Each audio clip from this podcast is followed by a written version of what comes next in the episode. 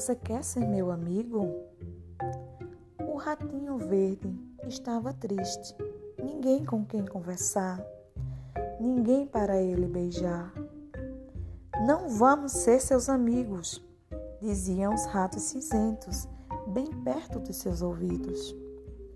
Um dia o ratinho, então, pôs dentro da trouxa um queijo, um pepino, um salsichão. E se foi pelo caminho à procura de um amigo.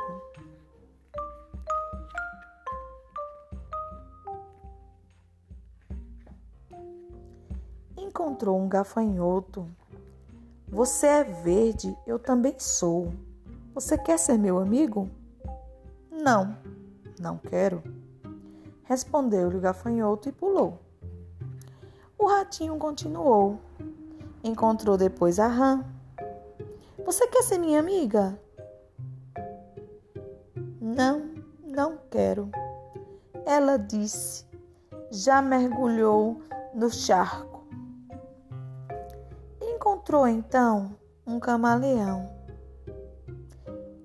Você é verde? Eu também sou. Você quer ser meu amigo? Não, eu não quero, ele disse e desapareceu no salto.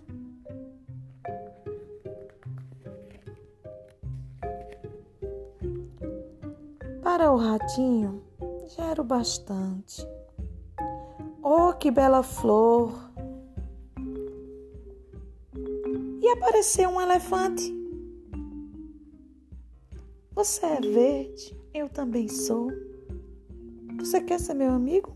Sim, respondeu o elefante. Ele falou com voz baixinha.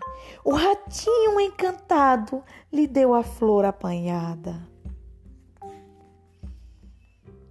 Então ficaram ali os dois sentados, sem precisar dizer nada, como fazem os amigos. Oh! Você está cinza agora?